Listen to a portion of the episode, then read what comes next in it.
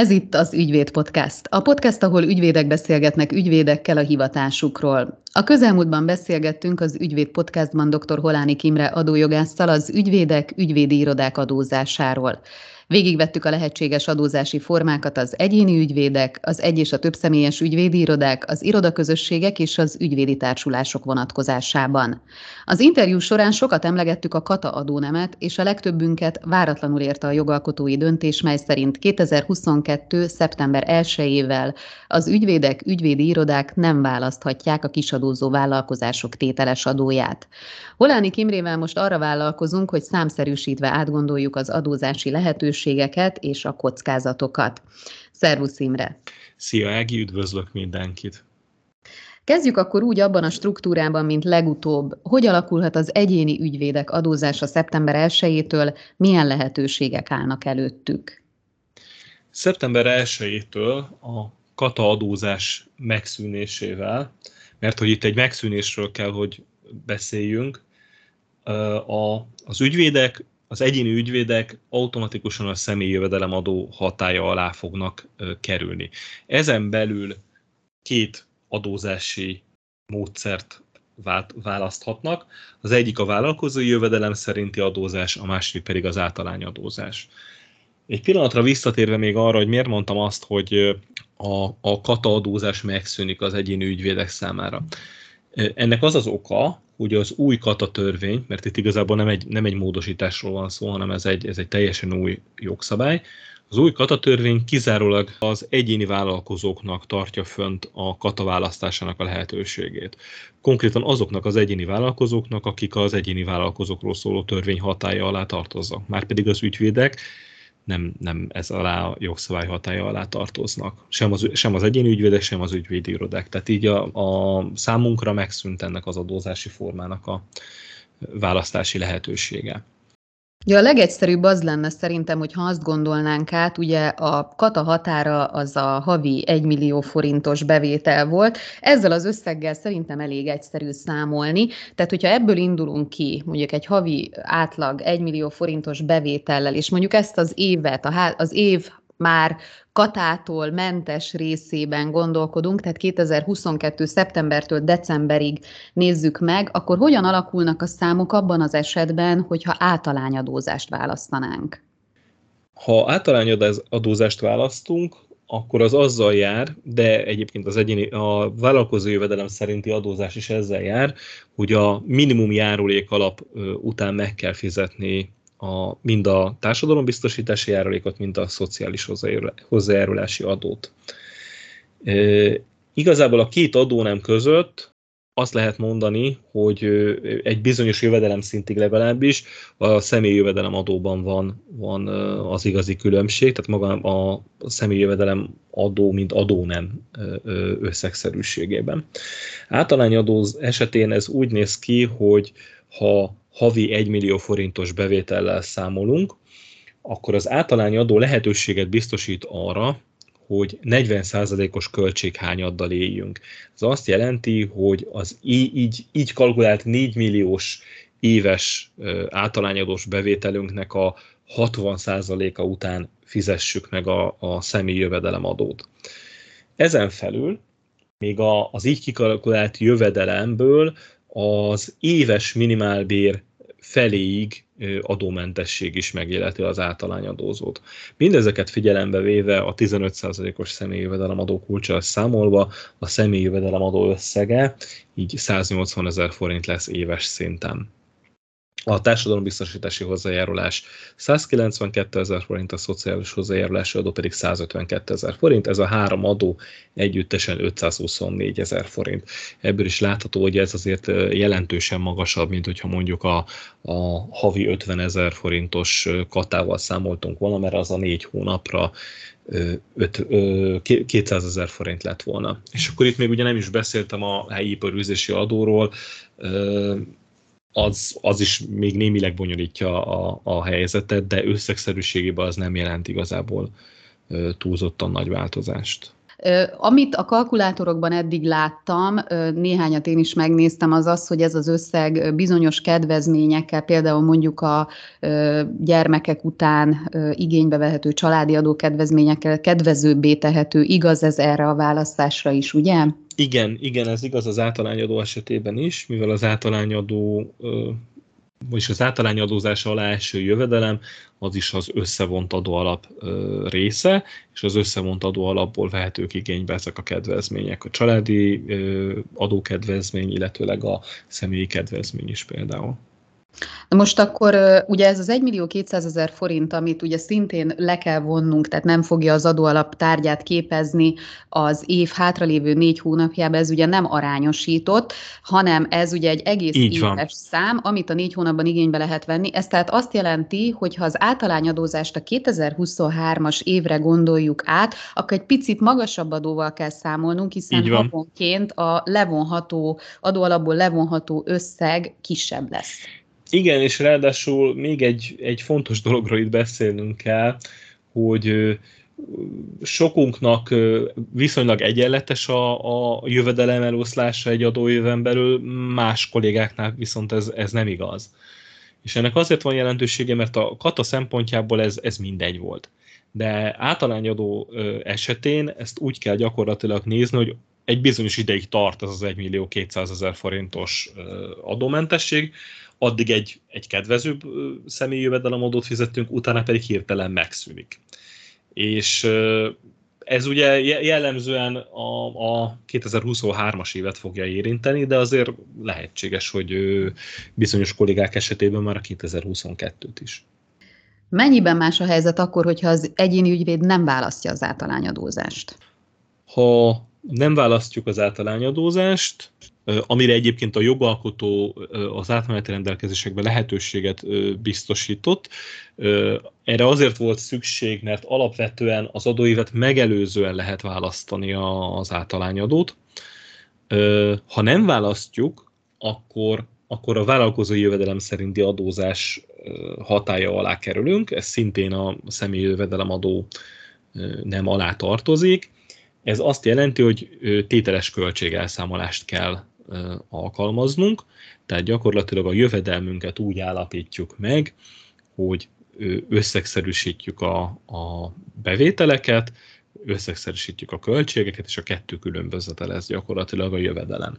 Itt fontos egy olyan dolgot megemlíteni, ami a vállalkozói kivétnek az intézménye, ez gyakorlatilag egyfajta munkabérként funkcionál a vállalkozói jövedelem szerinti adózás esetén ez gyakorlatilag tényleg úgy kell elképzelni, mint egy munkabér, tehát ezt, ezt, ezt havonta meg, megállapítja az, a, a minden egyéni vállalkozó, vagy jobb esetben a könyvelője, vagy azzal, azzal szorosan együttműködve, és, és, és erre, erre egy, egy kicsit másfajta szabályok vonatkoznak. Most ennek a részleteibe nem akarok belemenni, tehát ez egy, ez egy ilyen munkabér típusú. Ami miatt mégis megemlítettem, az az, hogy gyakorlatilag ez fogja a, a havi járulékfizetés alapját képezni, azzal, hogy természetesen a minimum járulékok után itt is meg kell fizetni a, az adót. Tehát, hogyha a minimum járulékok nál kevesebb a vállalkozói kivét, akkor a minimum járulékok,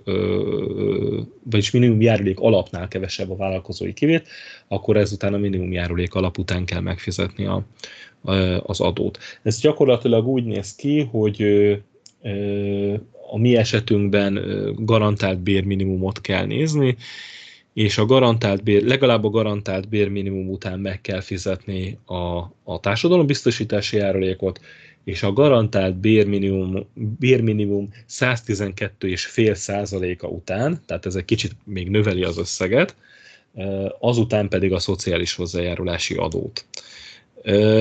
Egy egyszerű számítással ez gyakorlatilag azt jelenti, hogy körülbelül olyan 300 ezer forintos kicsit alacsonyabb, de, de én szeretem a kerek számokat.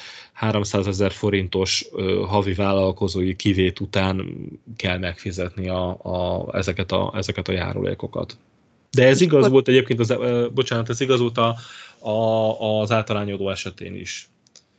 És akkor tehát ott tartunk, ugye, hogy azt tudjuk, hogy ha még lenne kata, akkor az évvégéig 200 ezer forint lett volna mondjuk a fizetendő katánk, hogyha az egyéni ügyvéd mentességek, meg e, adókedvezmények nélkül, tehát tényleg csak tisztán számítva az adó, a fizetendő adót a szeptembertől decemberig az mondjuk 524 ezer forint lett volna, így körülbelül hogy néz neki ez a szám? Nyilván itt ugye nem tudunk exaktan számolni annyira, mivel ugye egy tételes költségelszámolás van, de mondjuk egy 1 millió forintos bevétel esetén nyilván van egy irodabérlet, ugye irodát kötelező fenntartanunk, fizeti ugye minden ügyvéd a, a biztosításnak a díját, informatikai programokkal, fénymásolással, papírírószerrel kapcsolatos költségeink vannak, illetve ugye van, akinek most már esetleg lehet olyan gépkocsija, amit, amit ugye elkíván számolni valamilyen módon, tehát hogy ez így ebben a formában mindezeket értékelve, úgy körülbelül milyen ö, mértékű ö, adófizetési kötelezettségekre lehet számítani, mondjuk az általány adózáshoz vagy a korábbi katához képest? Erre nagyon nehéz erre a kérdésre válaszolni. Az az egy biztos, hogy a minimum járulékokat meg kell fizetni, tehát az, az gyakorlatilag az 524 ezer forintból olyan 340 ezer forint. Ez egészen biztosan, hogy fönnáll mind a két adó nem esetén utána azt kell mérlegelni, hogy mennyi költséget tudunk elszámolni. Itt azért óva intenék mindenkit attól, hogy hogy nagyon bőszen elkezdje mondjuk a háztartási költségeit elszámolni, azért erre, erre, erre figyelni kell, hogy tényleg csak a vállalkozási tevékenységgel, az ügyvédi tevékenységgel összefüggő indokolt költségek az elszámolhatóak. Ezeket a jellemző költségeket egyébként tartalmazza a személyi jövedelemadó törvény, ide tartoznak természetesen a, a, a utazási költségek, a gépjármű föntartásával kapcsolatos ö, ö, költségek, az iroda föntartása, ahogy említetted, a, a, a kamarai tagdíj, felelősségbiztosítás díja, de például ide tartozik a költségek közé, hogyha alkalmazottat foglalkoztat egy ügyvéd, mondjuk ügyvédjelöltet, vagy, vagy akár egy alkalmazott ügyvédet. Ebben az esetben azért azt lehet mondani, hogy, hogy már elérhető egy olyan fajta költségszint, ami mellett nem feltétlenül az általányadó választása indokolt. De úgy nehéz erre, erre, erre pontos számot mondani, tehát ezt, ezt mérlegelni kell. Arról nem is beszélve, hogy innentől kezdve biztos, egészen biztosan könyvelő segítségére fog szorulni az ügyvéd, amikor el akarja készíteni az adóbevallását, és ki akarja számolni pontosan, hogy, hogy mekkora adófizetési kötelezettség keletkezett. És ez igaz akár az általányadó, akár a, a a vállalkozó jövedelem szerinti adó esetén is. Az általányadó esetén esetleg meg lehet próbálkozni egyedül ezt megcsinálni, de, de ott is érdemesebb azért egy könyv, könyvelőt igénybe venni. Milyen bevételi határig melyik változat ajánlható inkább az egyéni ügyvédeknek? A vállalkozó jövedelem szerinti adózás esetén nincs felső határ, ameddig ez az adó nem választható, általányadózás esetén pedig az éves minimálbér tízszerese az a határ, ami, ami ameddig választható az általányadózás. Ez gyakorlatilag ilyen bő 20 millió forintos bevételt jelent. De ugye nem tudjuk, tehát idén tudjuk, hogy mennyi mennyi a minimálbér, hogy jövőre mennyi lesz, azt, azt még nem tudjuk. Mi történik abban az esetben, ha az egyéni ügyvéd az általányadózás választását követően később mégis módosítja a döntését? Ebben az esetben gyakorlatilag visszakerül a, a vállalkozó jövedelem szerinti adózás hatája alá. Ez lehet ugye egy, egy önkéntes módosítás is, de előfordulhat az is, hogy például meghaladja a bevételi értékhatárt, vagy más miatt ö, esik ki, például nem adott bizonylatot a, a bevételéről, ebben az esetben is megszűnik a, megszűnhet a, a az általányadó választására való jogosultság. Tehát, hogyha visszakerült a, a, a vállalkozó jövedelem szerinti adózás hatája alá, akkor az onnantól számított négy adóév elteltéig újból nem választható az általányadózás. Ez egy eléggé hosszú ö, ö, időszak, tehát jól meg kell fontolni, hogy, hogy valaki vissza kívánne térni mondjuk a, a vállalkozó jövedelem szerinti adózáshoz. És megfordítva a kérdést, hogyha vállalkozói jövedelem szerint adózik valaki mondjuk decemberig, tehát kipróbálja, hogy mondjuk a költségei hogy alakulnak, és, és azt mondja, hogy ez most így nagyon nagy adófizetési kötelezettséget keletkeztetett, és kipróbálja az általányadózást, akkor ha nem most szeptemberben, tehát nem az átmeneti rendelkezések szerint történik meg évközben a választás, akkor, akkor január 1-ével módosítható? Igen, január 1-ével, tehát 2023. január 1-től át lehet térni a, a, az általányadózás hatája alá, vagy lehet választani. Folytassuk akkor az egyszemélyes ügyvédi irodákkal. Ugye az egyszemélyes ügyvédi iroda az egy elkülönült jogalany, egy jogi személy. Milyen jellemző paraméterek mellett érheti meg a formaváltás egyéni ügyvéddé válásra?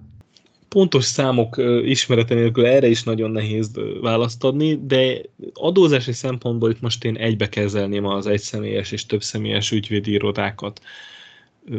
Igazából egy, egy fontos dologra azért fölhívnám a figyelmet, hogy ha, ha valaki most ügyvédi irodaként működött, és katát alkalmazott, akkor a kata adózás megszűnésével ő visszakerül a, a számviteli törvény hatája alá. Ez pedig azt jelenti, hogy a meglévő eszközeit föl kell venni a, a könyveibe, innentől kezdve kettős könyvezetésre, kettős könyvitelre köteles, amit, amihez megint csak egyértelműen könyvelő segítségére lesz ö, ö, szüksége, és ahhoz, hogy az eszközöket föl tudja venni a könyvekbe, ezeket be kell árazni, és ezt a beárazást, ezt könyvvizsgálónak kell hitelesítenie, hogy ezek, ezek valós értékek. Na most ez is egy újabb költségelem, amivel számolnia kell az ügyvédi irodáknak. Tehát ez, ez egészen biztosan pénzbe fog kerülni, hogy egy nyitó mérleget elkészítsenek. Akkor gyakorlatilag ez egy kötelező könyvvizsgálat, aminek azért Igen. mindenképpen százezres nagyságrendű költsége várható. Én nem ismerem a pontosan a piacon a számokat, de, de gyakorlatilag igen, pláne ha sok, e- viszonylag sok eszközről van szó, akkor, akkor ez, ez, ez egészen biztosan lehet ez a százezeres kategória. Arról nem is beszélve, hogy azért a könyvvizsgálók elég elfoglaltak lesznek. Tehát igen, most nagyon szűk a határidő, ugye nyár is van ráadásul, és ugye abban az esetben, hogyha vált az ember, akkor például a kata hatája alól, illetve bocsánat, tehát abban az esetben, ha, ha vált az ember, mondjuk a adott esetben egy ügyvédi irodának a megszüntetése sem olyan egyszerű azért, hiszen a helyi iparűzési adó nullás igazoláson keresztül azért számtalan dolgot be kell szerezni, és azért van egy viszonylag bonyolult procedúra zárómérleggel kapcsolatban, ugye kamarai határozat kell a törlésről, tehát azért ez egy relatíve rövid idő alatt egy eléggé terhelt, nyaralásokkal is megterhelt időszakban kell ugye itt életjeleket produkálni, elég komolyakat ráadásul. Igen, igen, eléggé szűk a határidő.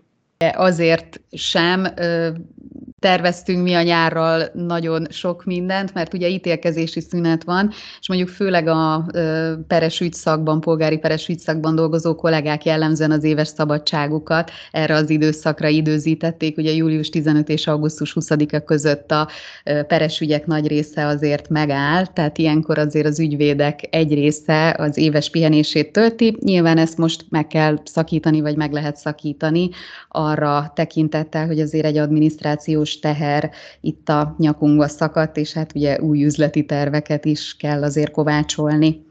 Igen, mindenkinek végig kell gondolni a költségeinek a szerkezetét.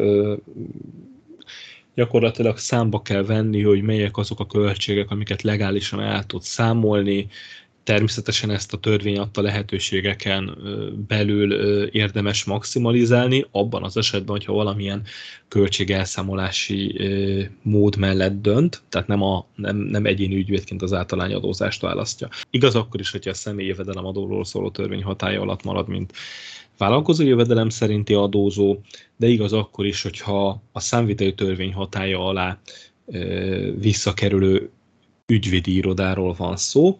Itt alapesetben egyébként a társasági adó hatája alá kerül vissza az iroda, viszont a, a kata és kiva törvény, most már uh, inkább csak kiva törvény, tehát a volt volt katta törvény, és, és ami maradt belőle, az most már csak a kiváról szól, a kisvállalati adóról. A, ez utóbbi esetén lehet évközben is, maga a jogszabály is biztosította a lehetőséget, hogy évközben is lehet választani ezt az adónemet. Tehát igazából az ügyvédi iroda az választhatja azt, hogy nem a társasági adóról szóló törvény hatája alá kerül vissza a kata megszűnésével, hanem rögtön ö, kivát választ, tehát kisvállalati adót választ. Ettől függetlenül azért azt még hangsúlyozom, hogy a számviteli törvény hatája alatt marad, vagyis oda kerül vissza. Tehát a nyitómérleggel kapcsolatos dolgok azok ugyanúgy fönnállnak ebben az esetben is. Kiknek javasolnád, milyen irodáknak javasolnád a kisvállalati adóról szóló törvényt közismert nevén kívának a választását? A Kiva egyébként egy szerintem egy egész jó, jó adó, nem? A kivált azoknak tudom javasolni, akiknek nagyon sok személy jellegű költsége van, személy jellegű ráfordítása van, jellemzően, hogyha több, több alkalmazottat foglalkoztatnak. Tehát a, a több alkalmazottat foglalkoztató ügyvédi irodák esetén egészen biztosan érdemes elgondolkozni a, a, a kiva választási lehetőségén. De ezt pontosan ki kell megint csak számolni, hogy, hogy mi éri meg. Egyébként olyan borzasztó nagy különbség a, az adózásban, illetve inkább azt mondom, a költségek elszámolásában mondjuk a, ha a társasági adóról szóló törvény hatája alatt lévő ügyvédi irodát és mondjuk a vállalkozó jövedelem szerint adózó egyéni ügyvédet nézzük, akkor olyan nagy különbség nincs. Tehát körülbelül ugyanazok az adók, azok a költségek számolhatók el, ilyen szempontból vállalkozási forma semleges ez a két adó, nem? Ez tudatos ö, ö, jogalkotói döntés, azzal, hogy két, két dologban azért különböznek. Az egyik az az, hogy jellemzően egy, egy kettős könyvezetést alkalmazó vállalkozásnak a, a, például a könyvelési és egyéb adminisztrációs díjai azok, azok magasabbak lehetnek, tehát egy ügyvédirodáról beszélek most a, míg hogyha egyszeres könyvelést vezet a, és egyéni ügyvéd, akkor ez alacsonyabb. Pláne alacsonyabb mondjuk egy általányadózó esetén, ott, ott csak bevételi nyilvántartást kell vezetnie főszabály szerint, tehát hogyha nem, nem áfázik, akkor, akkor elég a bevételeit nyilvántartani. Apropó áfa, én úgy tudom, hogy a, nem érinti az áfával kapcsolatos kötelezettségeket a kata adónemnek a megszűnése. Tehát ez azt jelenti, hogy én például alanyimentes voltam a kata szerint, akkor maradok is ebben a kategóriában? Igen, igen, ez, ez egyértelmű. Tehát az általános forgalmi adót semmilyen szempontból nem befolyásolja, hogy a, a kata most megszűnt. Az ügyvédpodcast záró kérdése az jellemzően az szokott lenni, hogy ha most lehetne jogszabályt módosítani, akkor mit változtatnánk. Itt ugye egy rendkívül friss jogszabályi változásról van szó, ezért inkább azt kérdezem, hogy minden tiszta mindenkinek? Tehát, hogy van, legömbölyítette a jogszabály nagyjából minden a gyakorlatban felmerülő kérdést, vagy lehet számítani, vagy te például vársz még például végrehajtási rendeletre, ami pontosít bizonyos törvényi rendelkezéseket? Végrehajtási rendeletre Ja. Tehát végrehajtási rendeletre nem számítok, ugye az adót azt törvényekben kell megállapítani. Igazából nem, az, az, azt azért nem mondhatnám, hogy minden tiszta. Ha arról kell beszélnem, hogy én, én milyen típusú, tehát ha én lennék a jogalkotók, milyen, milyen típusú változást szeretnék, erről is megvan a véleményem. Szerintem a, a két, két dologról lehet szó. Az egyik az az, hogy ha sikerülne elérni azt, hogy kicsit más formában, de, de a kata választás az, az megmaradhatna mondjuk ügyvédeknek, és úgy, hogy cégek felé is számláznak egy magasabb adó teher mellett, ezt egy, ezt egy járható útnak tartanám, bár szerintem erre egyáltalán nincs jogalkotói szándék. Amit viszont ennek hiányában megfontolandónak tartanék, hogy ne a 40%-os költséghányad vonatkozzon az ügyvédekre és más szellemi szabad foglalkozásúakra, hanem, hanem egy magasabb költséghányad, amire egyébként van példa az általány adózásban, tehát például az építőipari szolgáltatás nyújtók, vagy éppen a taxisok 80%-os költséghányadot tudnak elszámolni, tehát 1 millió forint bevételükből csak 200 ezer forint után adóznak, míg, a, míg az ügyvédek az 1 millió forintos bevételből 600 ezer forint után adóznak. Én ezt egy jó útnak tartanám, és ezzel szerintem lehetne csillapítani a, a, a, a kedieket, a, a, a, nem csak az ügyvédi szakmán belül, hanem úgy, úgy általánosságban mindazoknál, akiket a kata elvesztése rosszul érint. Tehát ezt egy megfontolandó útnak tartanám, hogy kiszélesíteni azt a kört, ahol a, a 80%-os költséghányad alkalmazható. Én tudok menni ezzel az ötlettel. Nagyon szépen köszönöm a beszélgetést, bízom abban, hogy az ügyvéd kollégáknak és másoknak is tudtunk új szempontokat, új nézőpontokat, támpontokat adni. Én is köszönöm szépen.